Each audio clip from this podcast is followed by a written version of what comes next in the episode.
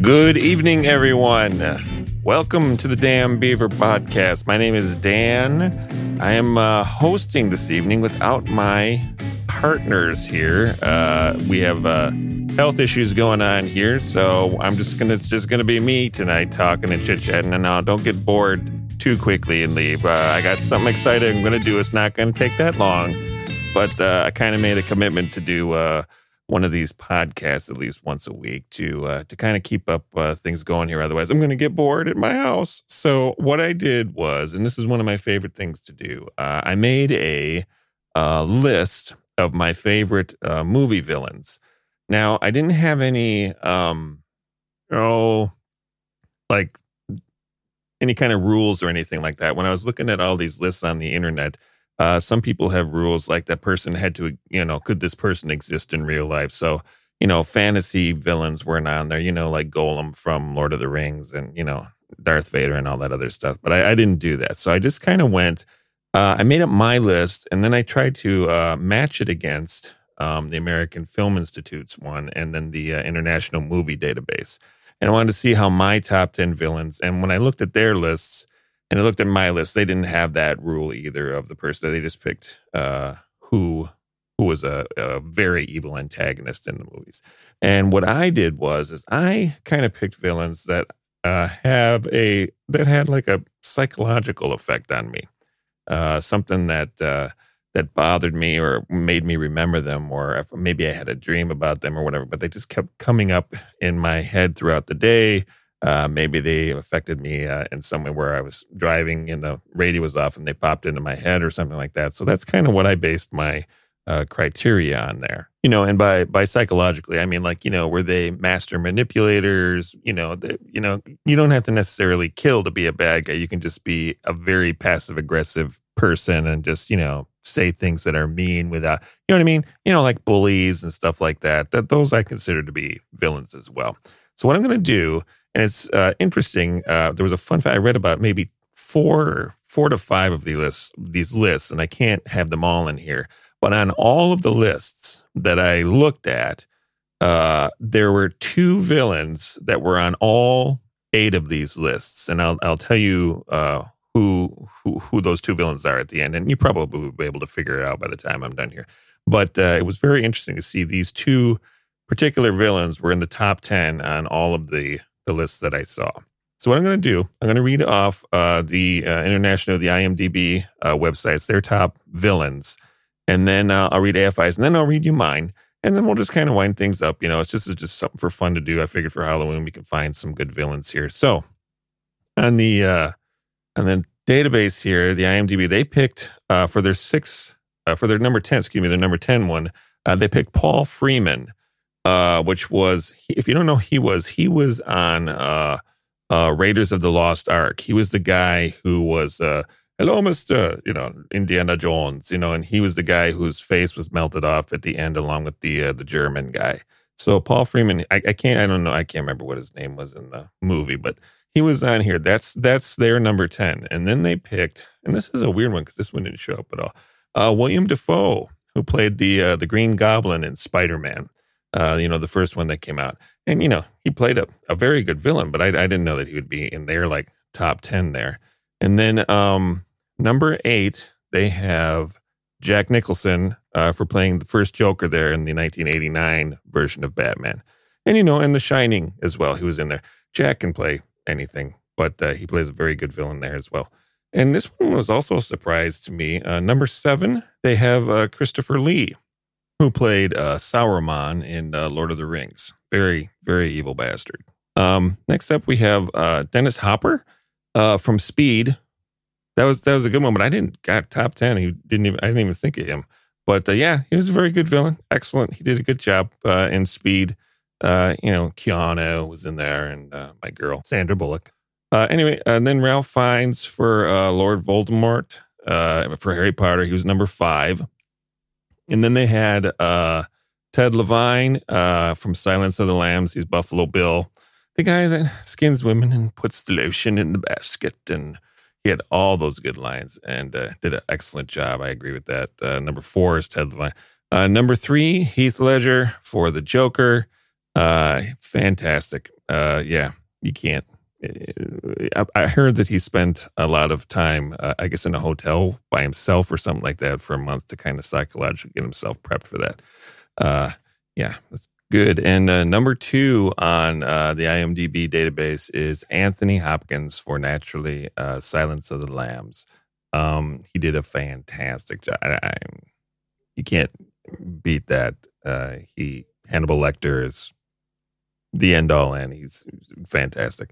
Uh, and then number one uh, is uh, Darth Vader, uh, who's played by a few people here. Uh, I, I, can't really get all the names, but Darth Vader from Star Wars. I mean, that goes all the way back, you know, to late seventies for me. And you know, Luke, I'm your father. It's got to be the best plot twist of all time because they're the ones that started it, and I think everybody kind of played off them. So that was the IMDb websites. Here's AFI's. So they have AFI really, you know, they can go back a ways. So they're going to be a little more pure in these things that they pick. Now, their number 10 uh, villain is the queen from Snow White and the Seven Dwarfs.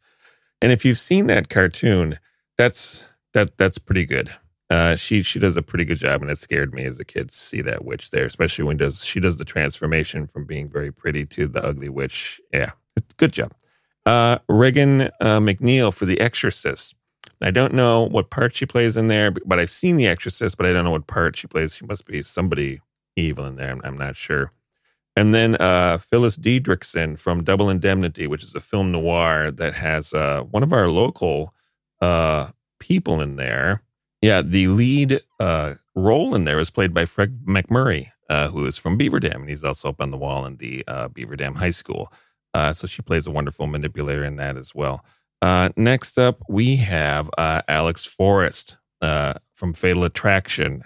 Uh, she, yeah, roasts the, yeah. If you haven't seen the movie Fatal Attraction and you want to see what happens with the woman scorned, that that's that's the show to see there. Uh, then we have Mr. Potter from It's a Wonderful Life. yeah, Mr. Potter's pretty evil. If you haven't seen the movie It's a Wonderful Life, it's a fantastic movie. But Mr. Potter really, really, he had plenty of opportunities to help, and he was just an awful man. Well done, uh, Mr. Potter. And then we have Nurse Ratched uh, from The One Who Flew Over the Cuckoo's Nest. Uh, master manipulator, awful person, played by uh, Louise Fletcher.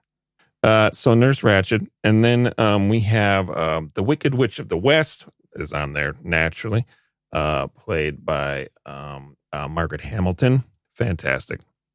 Uh, Witch was a big part of my childhood. Uh, very evil person. And their third one on here uh, is Darth Vader.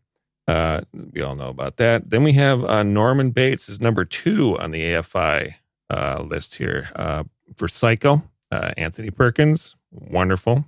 If you haven't seen that one, you you'd love it.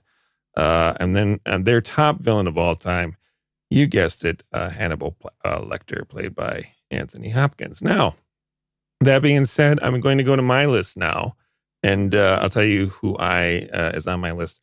Uh, I also had uh, Fatal Attraction for number ten on my list, played by Alex Forrester, Glenn Close. So she was absolutely awful, fantastic. She scared the hell out of me.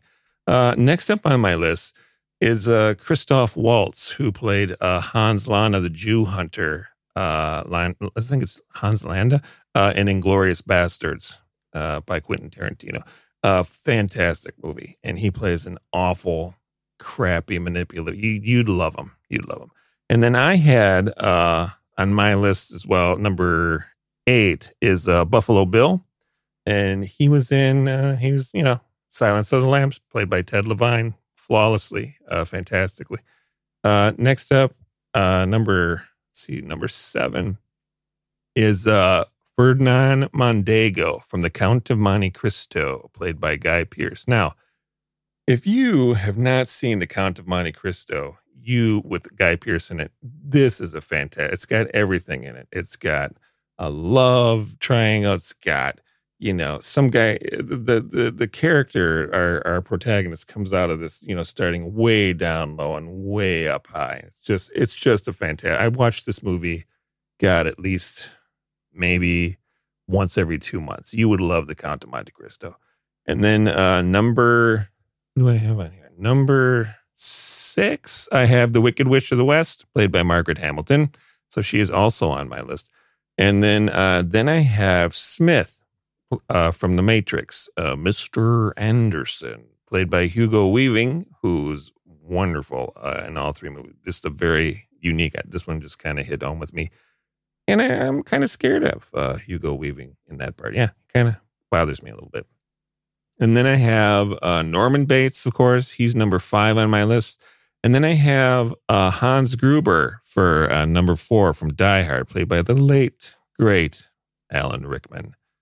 Oh, I miss Alan Rickman.